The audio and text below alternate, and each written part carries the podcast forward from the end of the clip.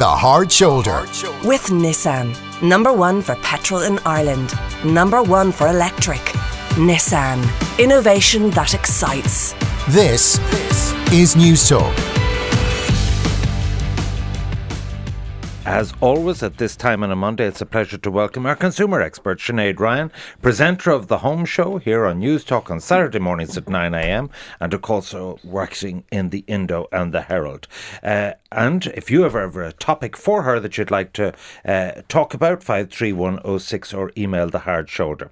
But while everyone is thinking about Halloween and the 31st of October in the context of Halloween and trick-or-treating, what is the Queen of Mean talking about? It's how you can deal with the tax deadline day, which is the end of the month. What are the most common issues that arise? Is it that you've got to pay your balance if you're self-employed? Or is it that a lot of people are not claiming credits and reliefs and allowances that they are entitled to? Both. And this is the treat bit of trick-or-treat, because it always amuses me that Revenue have chosen, you know, the same day as Halloween to be the tax filing deadline. Just a little bit of a joke on their part, I think. But it is a good opportunity to claim all your taxes. And yes, of course, if you are self-employed, you'll be paying both your preliminary tax and your balancing tax from 2018. So it's usually a very expensive day out for those people. But for PRSI, people who are on PAYE, they can claim back lots and lots of reliefs. And you know, there are really dozens of them. Now, most of them don't apply to most people, but there are tons of them that go completely unclaimed every single year, millions of euro. And contrary to popular belief, Revenue does not want to hang on to any money it's not entitled to. So it's a great chance to get stuff back. And for most reliefs, you can claim back for up to 4 years. OK, let's start with medical reliefs. My question is this. I go to the doctor and I get a receipt for the 60 yo-yos for the thing. Or, you know, 10, 15 euros for a repeat prescription. I then get all these receipts from the chemist, right? But I get lots of things in the chemist. You know, cough bottles and you know, different things that are now, you know, stuff for your pain and your volatile or whatever it is that you put on your back and all of those other things. And they don't give you the same receipt for those. What are you and are you not entitled to claim back on? OK, well, on the medical side, medical expenses are probably the single biggest thing that almost every family will have. And Revenue used to apply an excess on this every year so that you couldn't claim the first whatever amount, 250 I think was. That's been done away with now. So you can claim everything that is either on prescription, so they would be your prescription medicine, so not your cough bottle, and also doctor's visits, consultants' fees, procedures that you take, sometimes even special food. So if you're diabetic or you're celiac and you have to get certain foods that because you have a special diet. They are eligible. So there's actually lots and lots of stuff that you can claim back. And the form for that is the Med 1 form. It's pretty unrestrictive and it is a self-claiming thing. So you don't have to send in all those receipts. Now, you have to make them available if they come looking for them, but you don't have to bundle them up and send them all in. And you can do it on behalf of the whole family. So it's a really, really good way of getting money back really quickly. What about dental? Dental is more restrictive. So that's the Med 2 form. They'll allow what they call non-routine stuff. Now, to you and me, that's like braces and bridges and veneers and all that kind of thing, but not kind of fillings and extractions and the basic stuff.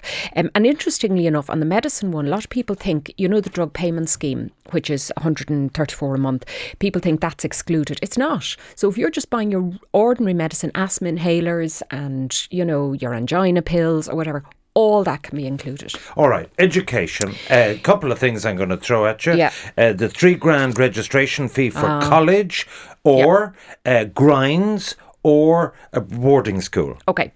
So what you're allowed here, it's called tuition fees relief, and you're allowed 20%. All these things are standard rate. There's only a couple that you can get at the higher rate, up to 7,000 per year per student. Okay, from a recognised. When you say 7,000, is that of an allowance or a credit? No. In other words, if I spent 14,000, do I get 20% of that? No, you get 20% up to 7,000 of gross expenditure a year. Okay. Except the first 3,000, with no coincidence, is excluded. Oh. So I know, because that's the same as the student contribution amount. So but to get the 7, you need the 10. You need the 10. Now, what I would say to people is that that 3,000 limit is a family limit. So if you've got more than one child in college, okay, you only hit that once, and then you can claim for everybody over that.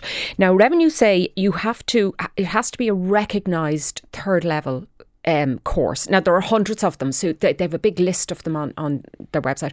So, you know, your average 3-year degree in UCD or UCC or something would be absolutely included. Private fees in private colleges are included. So if you're going to Griffith College or anything like that. So it's up to 7,000. It's at 20%. I've just claimed this myself because I have a child that I'm paying for a master's for, and that's included as well. So that's absolutely fine. Now, listen, what are you going to get back? Well, the first 3,000 is excluded. You're only allowed up to 7. So the maximum amount you're going to get back is 800 quid. It's better than nothing.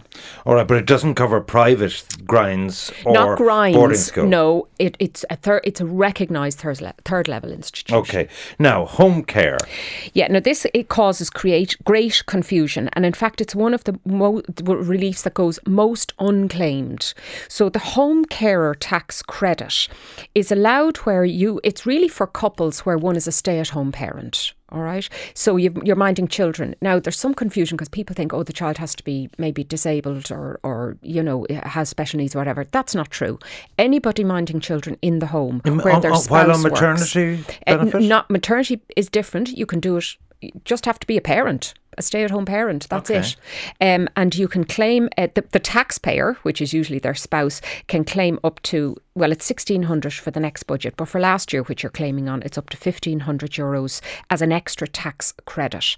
Okay, so every parent who's a stay-at-home should be claiming that. Every single one, all right? You're allowed to do that. There's a second home carer relief, and that's where you employ a private carer to look after an elderly relative, you know, like Home Instead or Senior Care, Bluebird, one of those companies.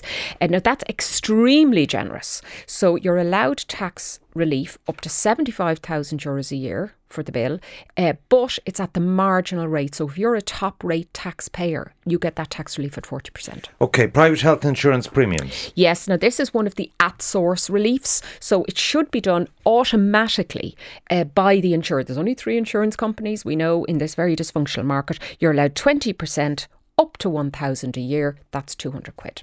All right, now pensions. There is no more generous tax relief given in this country than it is given for pension contributions. The government wants you to fund your own pension. Every 6 euros becomes 10 euros free. So anybody making pension contributions can do so if you're in a company scheme through what's called an additional voluntary contribution. Talk to your pension trustee or HR about that. And of course, if you're self-employed through a private pension, it is a phenomenal way to get free What's money. The ceiling on that? The ceiling is age-related. So they're very generous now, I have to say. So for somebody... well, I was going to say of your age. Ancient, yeah. Ancient people like you and me, Ivan, can put in like up to, say, 20 or 25% of our income and get full tax relief on it. It's extremely generous. Now, finally, you have an elderly parent in law, and there's huge nursing home or other carers to be paid for. And there's a little bit of an anomaly here because lots and lots of people, of course, are in the Fair Deal scheme, and there's no tax relief on that. But if you're paying nursing home fees privately, and they are really expensive, I mean, you could spend 4,000, 5,000, 6,000 quid a month just on nursing home fees. Tax relief is available on all of that. At the marginal rate of the taxpayer. Now, I say that because in often cases, most pensioners don't pay tax. They just don't earn enough and they're not in the tax net. So if they're paying their own nursing home fees, there's no tax relief.